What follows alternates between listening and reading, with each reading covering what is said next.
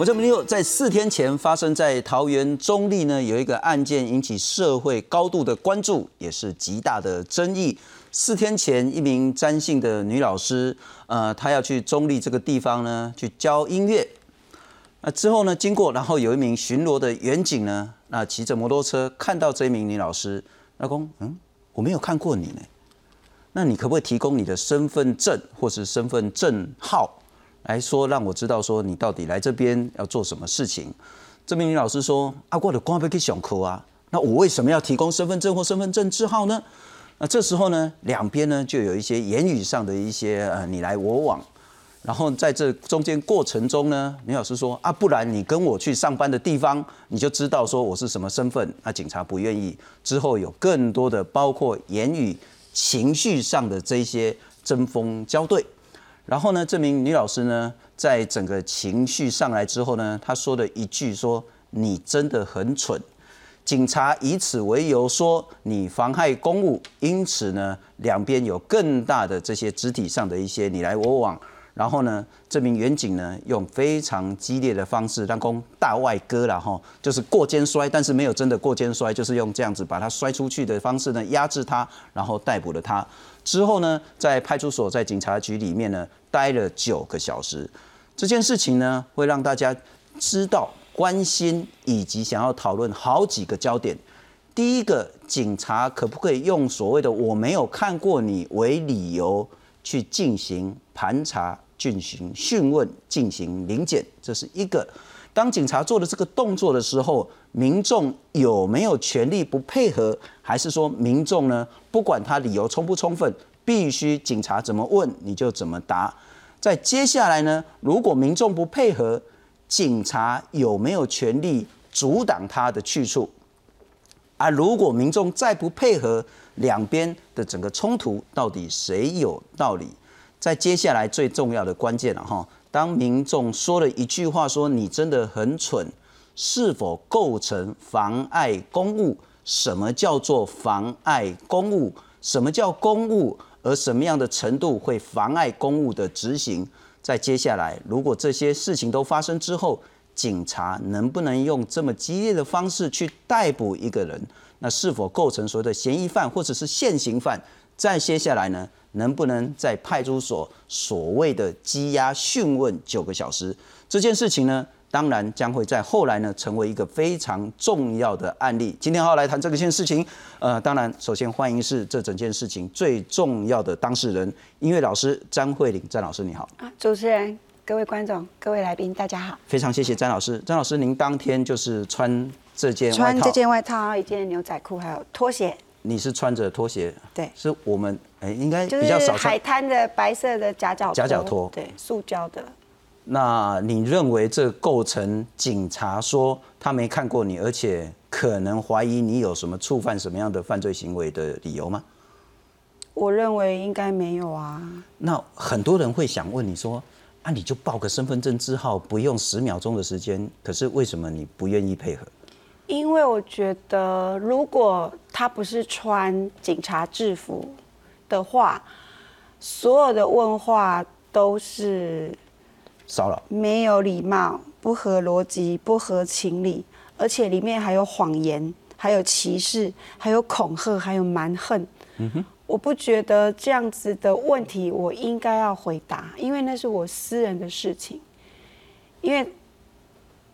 但他现在穿着警察制服，我认为警察在盘查市民应该有一些标准的、合理的、合情的流程，但是我似乎没有感觉到，所以我拒绝了。OK，那到目前为止，等一会儿我们谈整个事件的过程。嗯，呃，您也对这名警察或者是派出所提出诉讼？诶，目前是对这位员警提告。强制跟伤害，强制伤害，民事的部分还没，民事还没有。OK，那待会再请教说为什么要再提告了哈。我们再欢迎特第二位特别来宾是台湾警察工作权益推动协会的理事肖仁豪，肖警官你好。嘿，主持人好，各位来宾好，各位观众好，非常感谢。再来欢迎是律师，也是警察改革协会的发言人马在清马律师你好。主持人各位观众大家好。波刚的描述我们可能来看画面会比较清楚，到底在四天前发生了什么事情。你为什么要临检我？我做了什么事情？你一直看我。啊！我凭我经验，你等下，你先你不要拉我，你刚你不要拉我。桃园市中立后火车站发生一起警察临检一名詹姓女艺术家，引发冲突事件。詹女愤怒以失去自由的九个小时为题剖文，表示自己走路前往排练场教课途中被警察盘查，有权不接受警方无端盘查，却遭到警方暴力对待，铐上手铐带到派出所。他说去哪里上课干什么？我说。我为什么要告诉你？我现在很急，我要走啊！不然你跟我走好了。我有现行犯吗？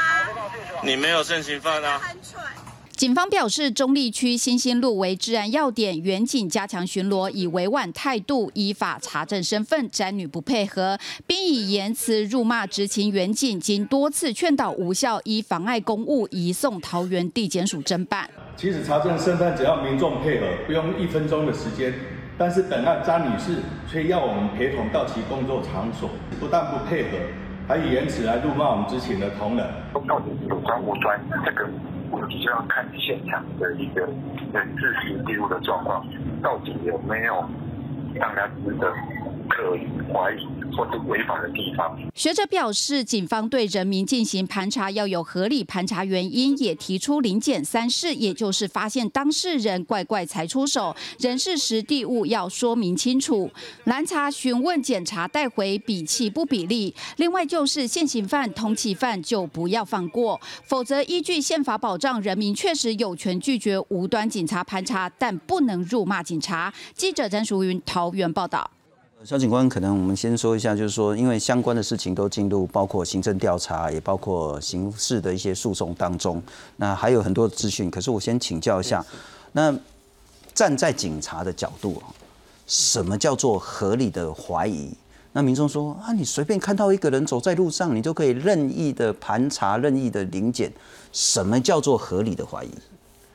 诶，我我觉得我在这边要澄清一下，就是在警执法，其实它并不是只有规定合理怀疑，它，呃，警执法第六条第一项第一款哦，合理怀疑其有犯罪之嫌疑或犯罪之余者，所以其实在使用这一条的时候，你必须在心中先要先预想说可能涉及什么犯罪，然后再以这个犯罪为基础去建构可能的市政，就是在你的观察，假设说你觉得他可能是。呃，他可能要有暴行，你觉得他手上可能持有武器，从这些征兆去构筑出你要进行盘查的理由。嗯哼，对，所以他并不是说呃合理怀疑，并不是我觉得怀疑，而是因为我就现场的情状，然后我觉得他可能是犯什么犯罪，所以我去就我所观察到的、所看到的东西去构筑出，对我觉得嗯，呃，我觉得你真的就是有犯罪的嫌疑，所以我需要去盘查你，应该是以这样的方式去。建构出来的东西，所以，呃，只能说合理怀疑并不是那么随便就可以使用的标准。了解，对，了解。不过我们刚刚那一段影片，我们等一下会看更完整的影片。刚刚那名远警他的说法是依据我的经验法则。是。那另外呢，那在另外一个我们他会看的影片，他是说呢，我没有看过你。哦，所以这边说，因为我常常在这边巡逻，可是我没有看到你这个女生。出现在这个地方，在这个时间点上，所以依照我的经验法则，我认为你可能有涉及犯法，所以我来盘查你。那这构成合理的要件吗？诶，只能说，呃，一般民众当然是不会接受这样的讲法，因为当然了，在警察本身会有一些经验，就是说可能会有特定的、特定的衣着或特定的外观、特定外表。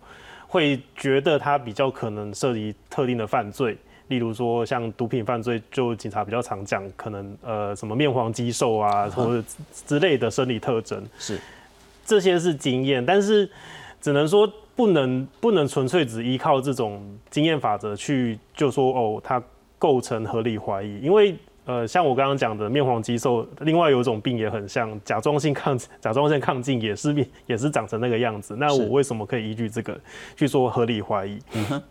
对，所以只能说还是要回到客观的场景、客观的情况来看。例如说，假设真的看到有一个那个那种生理特征的人在路上，那刚好附近又有居住不少。有那个毒品前科的人，那他在这附近晃荡，那你当然就就比较可以说，哦，在这样的客观条件下，我怀疑你可能是过来跟别人拿毒品，或者是跟别人一起使用，所以我要盘查你。这个就是相对而言会比较合理的。我觉得合理怀疑这有时候是一个相对性的相对性的概念，就是你到底可以。讲到什么程度，但是不能只说 我合理怀疑，那等于是什么都没有讲，就是你要给出一个理由才行。不过，通常在盘查的时候，除了所谓的合理怀疑，是否还要另外一个很重要的要件？我合理怀疑你可能涉嫌什么样的犯法行为？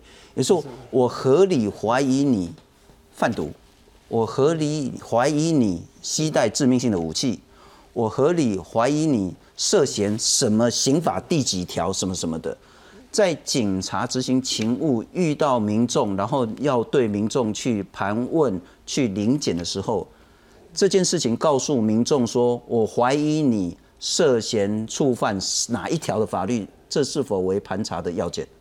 诶，这个当然不是要件，因为在警执法上面很显然没有这样的要求。这个可是只能说，因为在后面。因为在法规上面已经说有犯罪跟有犯罪嫌疑或犯罪之余者，所以你我刚刚的意意思是说，你在心中要有一个要有一个特定的定向，你要知道说你可能在面对什么样的犯罪行为，这样你才之后再构筑你的理由才有办法建立出来。当然不一定要，你可以跟对方直接说你的想法是什么，但是你也不一定要说，只是。对，这个只是一个实实物上操作上的一个。OK，如果按照那个警官你的说法，也许那名员警他有其他合理怀疑的这些条件或理由，但只是当下没有跟詹老师讲，那那部分就是变成调查跟刑事的这些过程。可是我还是想请教马律师了哈，所以听起来所谓的合理怀疑是很模糊的。第二个，警察是不需要跟被盘查的民众说，我怀疑你触犯什么法，这是不需要讲的。呃，通常警司法里面规定哈，他这个合理的怀疑有犯罪嫌疑之余，我讲说这个条文制定到现在，警政署其实是放任所有的制服员警去自行解释这个空间，目前没有一个规范准则、施行细则来去教育所有员警。好，譬如说我们列出三大类、四大人，什么人，他的情。穿着哈，讲穿着，也许有些人会歧视，但是我觉得至少要列出什么样的人，啊，他的穿着啊，什么样的行为异常，什么样的地点，什么样的时间可以构筑出哦这样的合理怀疑，你必须去教导远景，让远景以理来服人，而不是以自己的想象空间去，好，或以自己这套远景的制服去以利去服人。嗯哼，因为我觉得现在最重要的是。放诸世界，你看，包含这位警官，跟他的主观合理怀疑，跟他的又不一样了。你就会发现，哦，原来我们如果有三万个制服远景，三万个想法不一样，是我们如何去让民众去配合呢？所以，今天最大的争议点在于，我们发现我们这些远景在执勤的时候，明明自己的判断基准都讲不出来。我说啊，我们要今天花言巧语要骗个女孩子，也要学几句撩妹的话嘛。他连这个话都不会讲，所以我觉得现在最大的重点是我们如何去至少跟民众讲一套说辞，认为你当下有这样的一个嫌疑啊。我我假设我举例来说，像詹小姐，好，假设我心里面认知我没有任何歧视，我觉得詹小姐你的衣着或者是你的肤色，我会怀疑可能哈，可能是附近我们有会发生一些外劳逃逸啊。我我我会这样子去解释，也许我可讲，我可以不讲，等到你提出异议的时候。那我再把我的书面，我的把我的理由写出来，让法院让法院去裁量，这样的行为是不是能够达成，让法院去支持司法机关支持我的判断是不是合理？嗯哼，因为有些合理的怀疑，因为像这种警察执行刑事法的发动的时机点，什么时候发动？当我眼睛看到你的时候，所有的远景就开始在判断，是他的 AI 就开始启动了，说我到底是不是合理的怀疑？但是我很担心一件事情，现在。目前所有的基层员警、制服员警在使用这一条的行为的时候，通常不是讲这一段，他们都是想借由行政盘查达到刑事犯罪追诉绩效的目的。什么意思？就是利用行政盘查来抓通缉犯啊，来抓看看有没有不小心蒙到一个身上刚好掉出一个神色慌张的人，掉出一个东西出来，掉出一包安非他命，对，或者是看到你拔腿就跑，那我就追了。OK，所以现在的远警大概。基于不管是基于制度或绩效的考量，反而是这些个呃长官可能会要求他们绩效的时候，他们会利用这个程序盘查、行刑事行政检查侦查、行政的，检查，因为你认为这不应该？对，因为警察执行刑事法，其实它是行政行政警察在执行的法律。是那这样子作为这样的盘查程序，必须是要很明确，必须要这个鱼贩，你必须要举举例出来说你的穿着，譬如说闻到你有 K 味，我讲说我闻到有 K 好那味，这我再请教都还有问题。马律师了哈，就是说，呃，刚刚我们谈到所谓的合理怀疑，就是真的看起来很不合理了哈。那看到人家穿拖鞋，你就认为他可能会有所谓的犯罪的疑虑，那就哎呀，穿夹脚拖的有没有疑虑？啊，像我都是穿蓝白拖在路上晃啊晃，那我的疑虑不是更深？所以每一个人的客观、主观标准跟合理性都差很多。那我再请教，当我认为警方的合理怀疑是不合理的时候，我非得依照他的要求，说我叫什么名字，我的身份证字号是多少，或是拿出我的身份证给他去查验吗？呃，原则上面好，我们希望说这套制度能够运行的很、很、很 smooth，但是这需要两方面的配合。当远景讲出他的理由，告诉你，不管你认为歧视也好，或者是看不起我也好，或者是呃你觉得你情绪上面来的，你的经验法则有问题。当远景告诉你说，我认为有合理的怀疑要盘查你的时候，我认为民众可以配合，但是如果你要抗争，没有问题，你可以要求。请你把异议单给我，我认为你这个盘查是有意义的，我要异议，所以他必须提供一个异议单的理由交付给你，日后你可以拿这个单子去做行政诉讼，或者是请求损害赔偿类似的法律依据。这样子的话，我相信各自的权利都保障得到，而不是会让这个案子僵在那个地方，是我。我就是不给你看，那你为什么让我看？结果你会发现，让两方面的对峙升高，升高完以后呢，只要一方失控，这是 SOP 吗？就是说，当民众对盘查有异议，远警必须拿出来异议单让民众写。警察执行刑事法第二十九条里面就有规定，就有规定，你如果对于有异议的话，对于他的盘查有异议的话，你可以向他声明以理由哦，我有异议，那警察就要把你的异议写成一个异异议这个理由单，哦，那个异议单交给你。不然，但是我很担心，我帮百分之九十九的民众不知道他可以写这个异议单啊。而且我也相信百分之九十九的警察不会带异议单在身上，这才是一个大的问题。OK，警察有跟你讲你可以异议或是写这个单子吗没有，他连自我介绍都没有啊。？OK，他劈头第一句就是：“你住这里吗？你住这里吗？嗯，让我知道你的身份证号，看看关心，看看你是不是失踪人口。”光这几句话我就觉得不合逻辑，而且没有礼貌。是，那其实有冒犯跟歧视之余。第一句就是“你住这里吗？”要不是他穿着警察制服问我“你住这里吗”，任何人问一个陌生人“你住这里吗”，都是非常没有礼貌的。是，对，所以他一开始就没礼貌，然后再不合逻辑。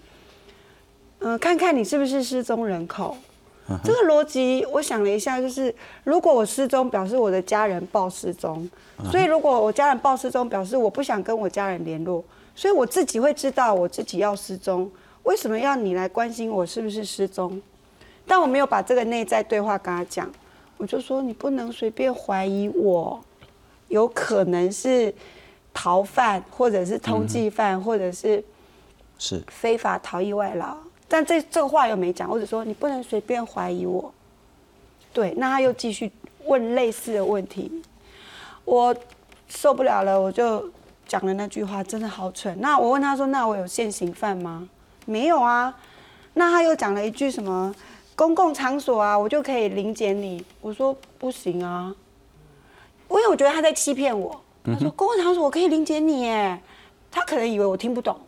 了解。对，因为有一句话好像是好像是第几条嘛，第六条说在公共场所可以理解，可是那公共场所必须是长官同意的，就是特定场所，而不是随意公共场所。所以我觉得他首先没有礼貌，在他的问句不合逻辑、不合情理，在他欺骗我，他骗我说本来大街上就可以理解你啊，他骗我。然后再呢，我后来才知道那不是他的管区，他是越区。所以他骗了我两件事情。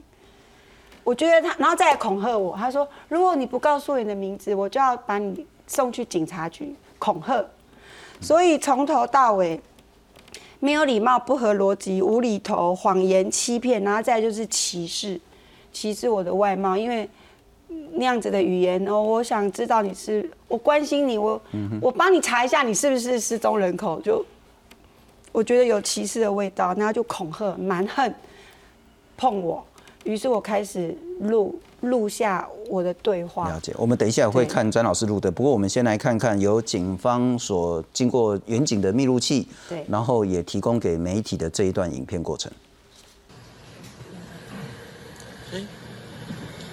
你住这边吗？你住这里吗？没有，这边管区了，没有看过你。跟你核对一下身份证字号，跟你确认一下。我终于可以在哪里？请你跟你核对一下而已，怕你有没有被报失踪。大声一点。因为，那你住在哪里？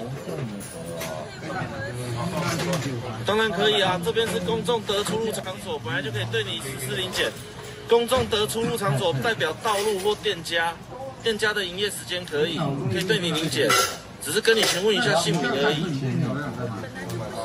可以，那你跟我去我去的地方。不用不用，你跟我讲名字就好。这个这真的啊我刚刚跟你们前期讲，就是说要我们直接跟你要去哪里？没有，你如你如果不报证号的话，我要带你回去查证。啊，你要离开啊，等我们巡逻车。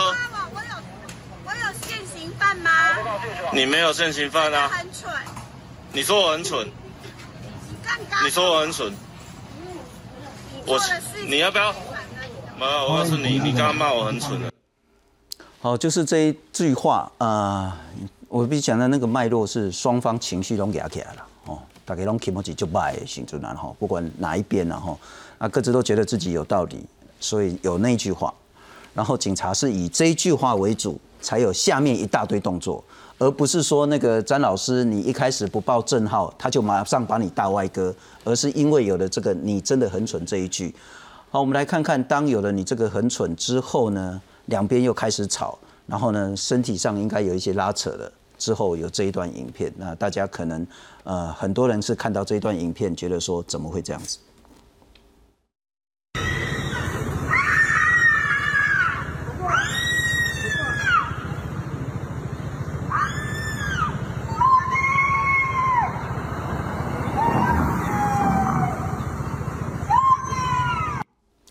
哦，我先请教一下肖警官了哈，在两边情绪下，然后民众说了一句“你真的很蠢”，是不是涉及五路远景？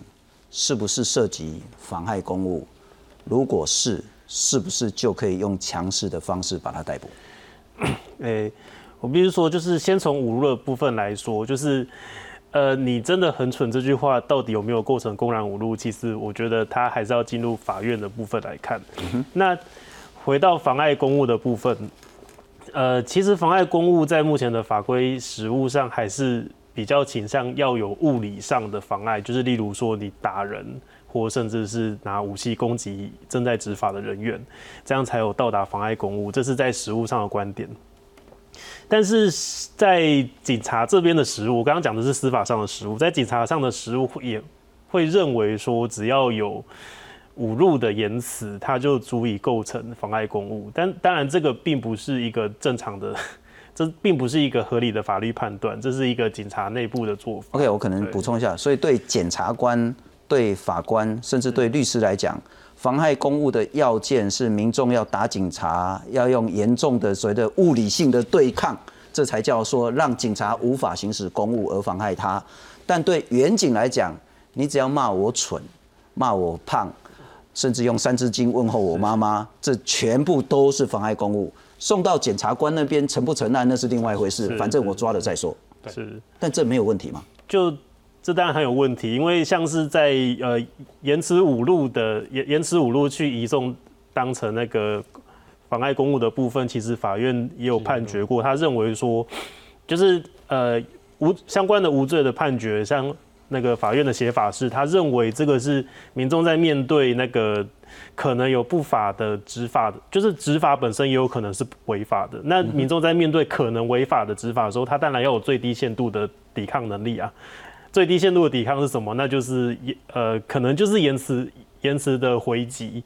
那可能情绪来就是人之常情嘛。我面对了不公平的待遇，我觉得不正当的待遇，那我可能就是下意识就会爆粗口。可是这个应该是呃要一定程度上去容许的，因为呃毕竟是民众对执法人员，那民众这样的地位不对等的时候，就可能会有这种情况。对，所以不应，所以法律上会认为不应该把所有的 只要是言辞侮辱就是构成妨碍公务，那就不公平啦。就是民众就是那个执法人员就会高就会高高人一等。对，这样子是会对，其实会对执法人员跟民众之间的关系产生那个恶化的。那我请教哈，呃，退一万步想，如果远景真的认为詹老师妨碍公务以及公然侮辱的话，他非得用这么激烈的方式逮捕他吗？呃，他可不可以事后再把密录器的影片交给检察官，然后对他提起诉讼？呃，这当然是可以分开分开提起诉讼的。而且，其实 公然侮辱要，如果单纯就公然侮辱要逮捕，其实就算是。呃，可能分局本身 也会认为说，这样的逮捕实在是有点太太超过了。直接相对人，对，你是直接相对人，对。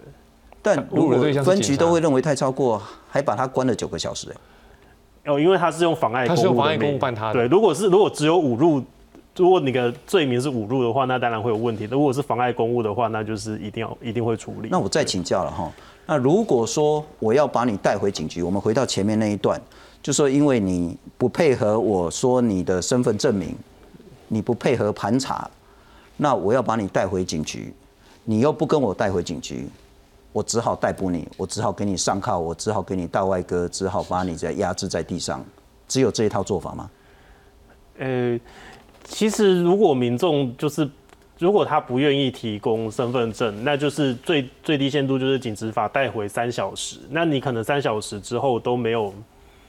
都没有都没有得到答案，那就是只能也是也就是请回，对，就是没有说一定要，就是有时候有时候我带回去三个小时，我也不讲我的身份，我还是可以回去，就是还是可以请回。当然这在这三小时有很多查证方法。那我如果也不愿意跟你回警局呢？强制呃，这可以用是这个可以行使强制力，你就可以大外哥我。也应该说大外哥是一个 有点，前提是他有抗拒，是他抗拒不回去。就可以用强制力。那至于强制力的方法为何，这个就要看。看到很多，不管是酒测啦，或或者是路边临检啊，一大堆的。那经过一些肢体上的拉扯或言语情绪上的高涨之后，民众可能会情绪下骂了三字经，情绪下用那种不当的言语涉嫌侮辱远景。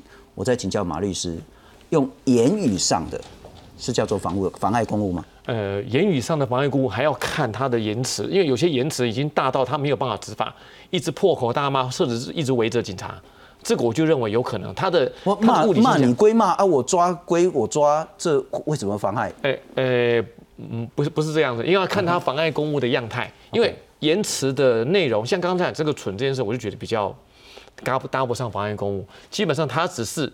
描述远景在执法的过程当中，蠢跟笨有点像哈，你骂警察笨，OK，这是不是公然侮辱？OK，但是是不是妨碍公务？看不出来有任何让他没有办法遂行公务的情形。好，如果是有一种情形会发生，他用强制力把他带回去的时候，嗯哼，他去抗拒，我觉得那个才会有妨碍公务的问题。假设我是用三小时办理，哦，你跟我回去，你一直抗拒，我是正在行使警察执行刑事法赋予我给你查证身份的任务，当然前提是以后再说。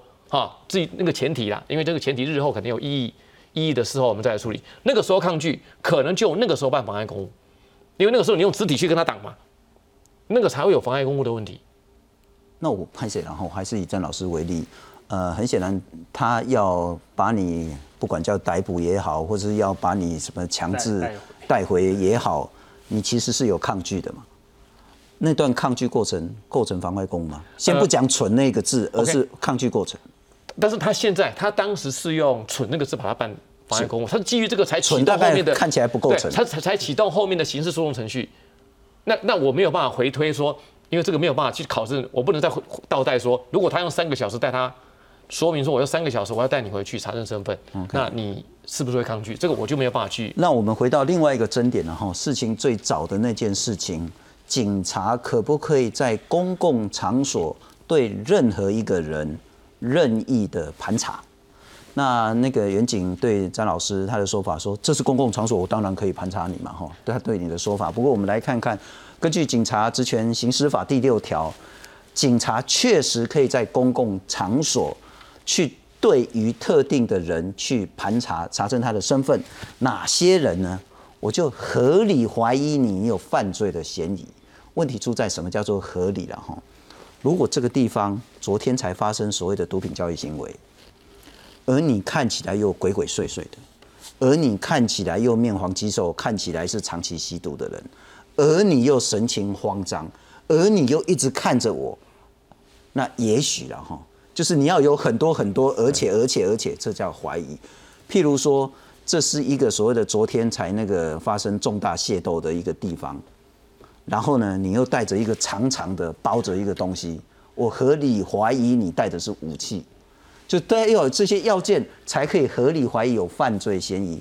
穿拖鞋恐怕很难构成犯罪嫌疑了哈，穿白外套恐怕更难构成了。或者是染头发这些事情，那有事实认定说呢，这有即将要发生犯罪或者是知情者，以及有事实认定说可以防止本人或他人生命受到危害。譬如讲，你压一支菜刀，压菜刀无代志，但是你野菜刀你行啊，你啊害一个害一个，这都有代志啊。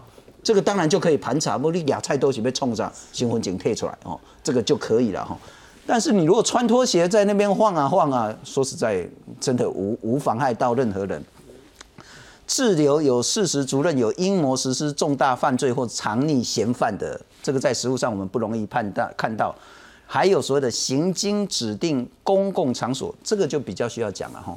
譬如说我们开车、骑车经过特定酒测，它就是对于特那个不特定的所有车辆全部进行酒测。但这个是要指指定的。那我再请教一下警官了哈。那那个警察局的说法是说，那个路段呢是叫做治安热点。是。治安热点就是所谓的指定公共场所，可以让远警针对所有任何人任意临检吗？诶，应该说它是，这算是我们内部程序的东西，就是说指定的公共场所，那它。就我们这场这条最常用的其实是临检跟那个临检跟临检场所嘛，就是像是那个呃可能酒吧、舞厅、KTV 那些的，然后跟路检就是在马路上那种的，所以我们会这样指定。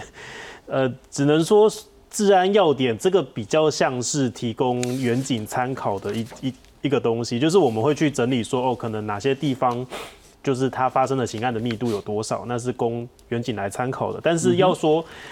这个是经过指定的公共场所的话，可能在内部程序要再讨，就是它有点扩张解释治安要点这个概念。对，就是我们内部会有一套程序说，哦，就是经过那个可能分局长核定，这个地方是那个指定的公共场所。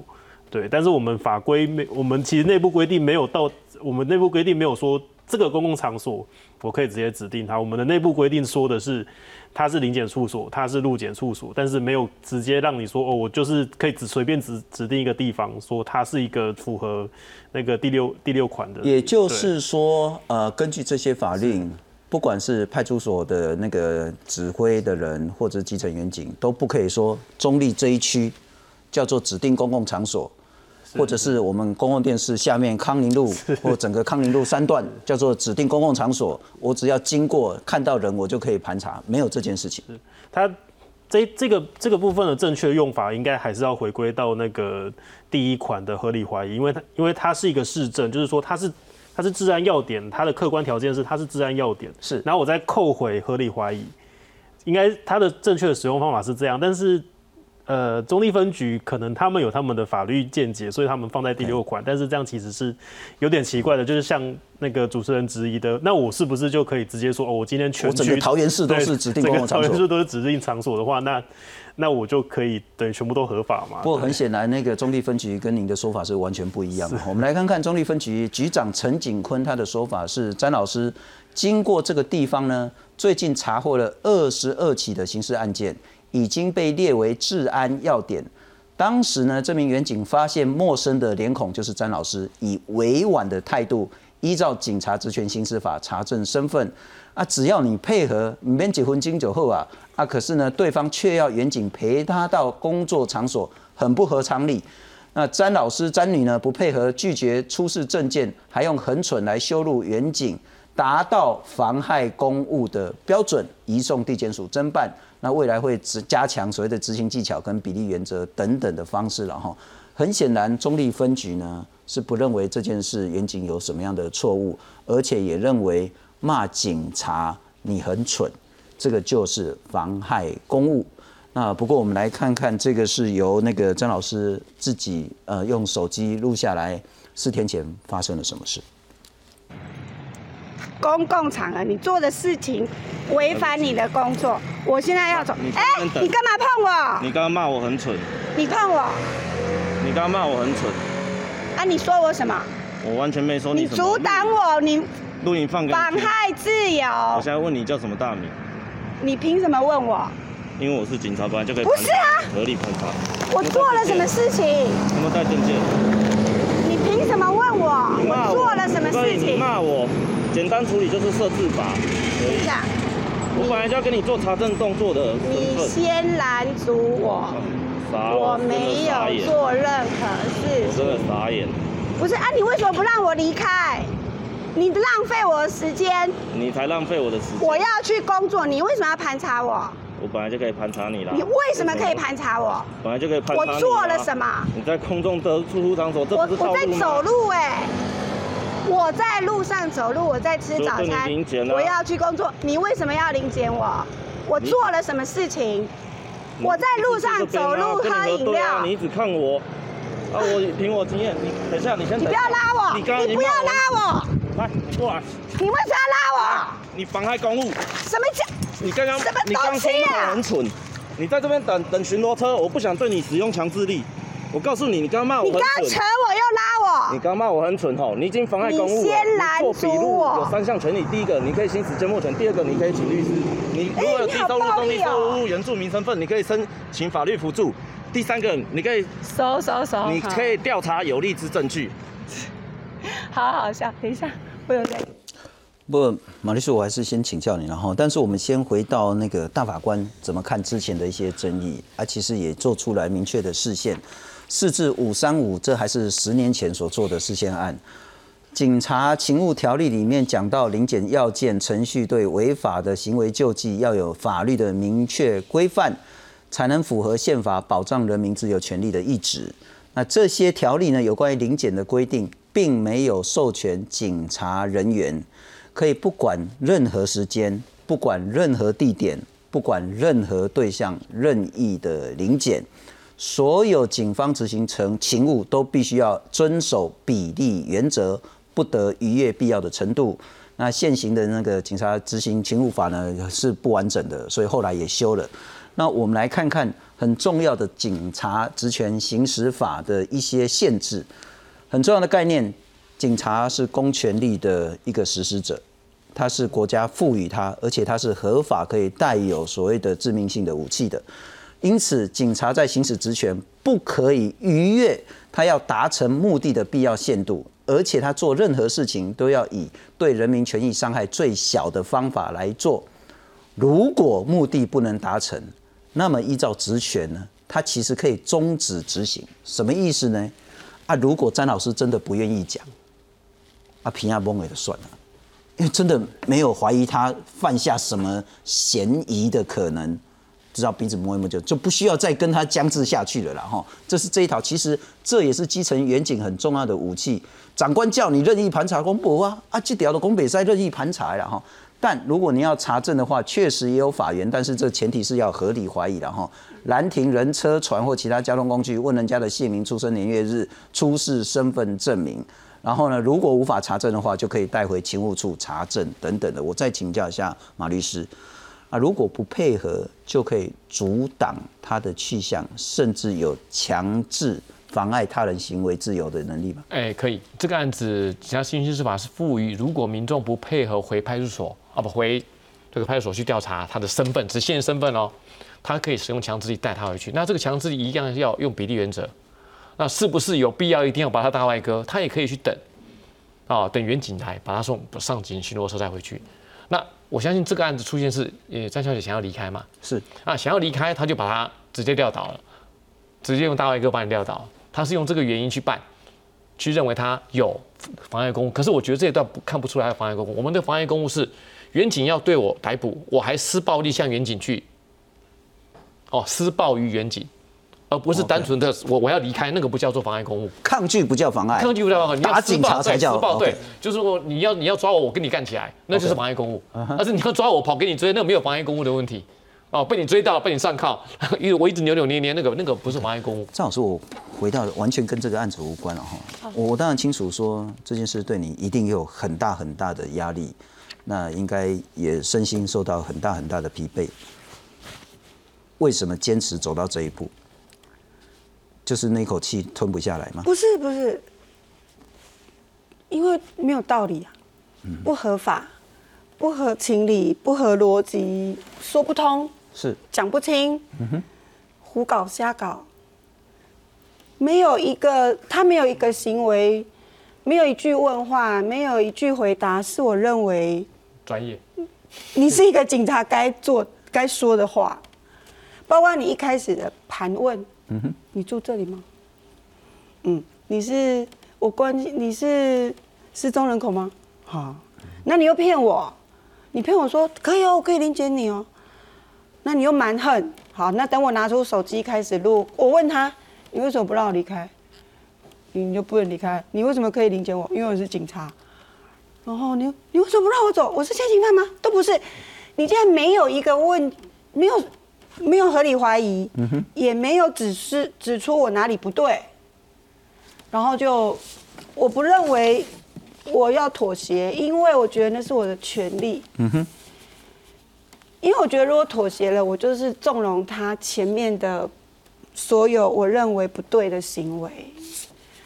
我不想妥协，但我没想到会抢走我的手机。对他抢走我的手机。以至于后来路人录到的那个，我觉得天助我也，嗯哼让我可以被大家看到警察怎么对待一个路人。OK，那我再请教，又我又想起，我再请教一下那个小警官，是人民在面对警察执行勤务的时候，他是否有权利拿自己的手机出来录影？而警方是否有权利阻止甚至抢走民众的手机？我必须说，这个 我国法规完全就是等于是规范不清楚，因为即使连警察机关内部都没有办法解释到底可不可以。我先说这个点，但是在我个人的见解，我觉得是当然可以的。就是说，因为他他在进行的是呃警察警执法的行政调查，是基本上是行政法，所以第一他不可能主张那个。侦查不公开就是刑事诉讼法的，所以拿出立刻拿出来录影自保，这个是可以的。然后即使是他已经转换，就是例如说他真的发现你有犯罪的嫌疑，他要进入呃真的认为，或者是他就是要认为你有犯罪嫌疑，然后进入刑事的程序，那你还是可以继续录影。因为呃我个人的见解啦，我个人见解是说，即使是进入刑事的程序，那那个嫌疑人还是可以做一定程度的录影做自保。不过我觉得呃。呃，我有看到詹老师的贴文，那可能是之后再到派出所的时候，其实，在派出所内部还有另外一种，另外一个比较具体的规定是说，因为派出所内，OK，可能会有相关的比较机密的资料，所以会完全禁止就是嫌疑人去录影。他他们可能是基于这个原因，我不太确定，但是他就是还有这个规定在，对，所以各个阶段。在不同的法法规适用情况下，都有不同的解释方法。不过我这样听起来，马律师就是说，很显然我们整体台湾社会离法治社会还是有一大段距离了哈。不过这件事情其实已经很久很久了。那我们依照读书读过理论的话，如果你是非法的盘查临检，就算那一个人真的拿到所谓的犯罪证据，那个证据依然是无效的。那大家印象最深，就之前客委会的主委李永德穿着拖鞋，拿着塑胶袋在台北车站那边走啊走啊，警察说：“哎，那个就奇怪哦，就盘查他。”那引起很大很大的争议。那为什么不能穿拖鞋在台北车站这样子？那再来是一六年的时候呢，有人说呢，呃，被警察拦查，结果呢，因为他也没有酒驾的疑虑，可是警察不死心，就去检查他后车厢，果然发现了一包 K 他命。然后呢，可是呢？检那个地院认为说，你这个是非法取得、非正式的取得所谓的毒品的证据，所以呢违法收证，撤销财法。然后也有警察那个原那个呃正性骑士被警察拦到所谓的酒驾，可是说哎啊这警察毕业这个小吃店边啊俩俩人，这个呢是违反了所谓的这些不能随机拦检的规定，因此也撤销财法。我还是在请教。这个案子呢会是很重要的，可是基层远警他还面临到很重要的绩效的压力，他一定要说乱枪打鸟，找到一个毒贩，找到一个什么枪支，他就可以有很好的绩效。但是在整个法制规定上，我们还是很笼统，怎么办？接下来，我觉得我要鼓励鼓励民众对于远景的盘查，啊，如果你认为。有质疑的话，我觉得你应该多提出你的质疑异议，因为当你提出异议以后，执行的远景才会反省，他会自我判断该不该继续下去。其实就像这位这个张小姐一样，如果是我当这个远景，我如果脑袋没有被绩效冲昏头的话，我当他当张小姐跟我说，我带你去我公司上班的地方，你就知道我是谁。其实我听到这句话，我大概知道他不会有问题，因为很少。很少有问题的人会说：“你带去我家哦，我们家还有一堆通缉犯，你到我上班的地方去，还有阿狗阿猫一堆人，哦，通通一起盘查吗？不可能。所以有的时候，什么时候停，也是警察实行刑事法里面赋予你的一个专业。不要一启动以后，好像没有查到他的身份，就好像浑身不对劲。是啊，好像觉得说，哎，这个啊，然后我们还有一个专业的判断，完全就丧失。是你越不给我讲，我越怀疑你有问题，我越觉得。好像中中乐透一样，这就是我们一般远景在拦查的时候的一个，我觉得一个叫做职业病。我讲出职业病，当我去盘查的时候，发现你越不给我的时候，我越认为你有问题。你越僵在那个地方的时候，越有问题。错，远景应该去判断这个人僵的原因是什么。嗯哼，他是有条有理的僵，还是无理取闹的僵？那就不一样。当你发现他的举止。谈吐跟我当初预判的方式不一样的时候，是哦，我可能就要停止了。我说好，没关系，那这样就算了。当一步一步下来，警察是认为说自己脸拉不下来，对，没面子，还是真的证实的我当初的合理怀疑？如果你怀疑人家是那个所谓的失踪人口、逃逸外劳，听口音又好像不是本地人，对，那然后言行举止又怪怪的，然后又更紧张、更慌乱，也不敢说怎么样怎么样的话。还是说你发现说当初的怀疑是错的，只是我脸拉不下来，我只好继续跟你耗。我，但是我再请教一下小警官了哈，会不会如果当然人民都主张这个权利之后，警察会有一点点无法适从，就是说他最后那种很恐怕烟毒犯啦、刑事犯罪啦，什么东西就比较不容易查得到。好。诶，我觉得先从刚刚的绩效的部分来讲，其实本呃，我们协会在过去两年就是都有持续调查关于绩效制度的部分哈。那我们有一个问题是说，呃，关于现行的绩效要求，大家觉得就是警察人员觉得应该要修改为多少比例？我们这两年调查资料都是要调到五十趴以下，也就是说，呃，我们必须说，在目前的绩效要求已经超过远景个人经验觉得我可能查得到的。到底我可以抓多少人的两倍？以两倍的方法计算，应该实际上会更严重。这个非这个其实非常保守的数字。那我觉得第一点是我们先要先去正视我们整个政策与执行是它到底是不是一个合理的评估。假设我们一直相信说警察可以查到更多的犯罪者，那我们就会觉得呃，那我们要应该要保留就是盘查权利，因为。好看起来好像可以做得到嘛，就是既然你做得到，那你为什么要把它减少？但是其实它它的基础本身就是有点不太合理的，因为就是绩效定这么高，应该要回来说我们的我们的社会到底是不是安，到底是不是安全的？这应该回馈回回应到说我们的警察人员。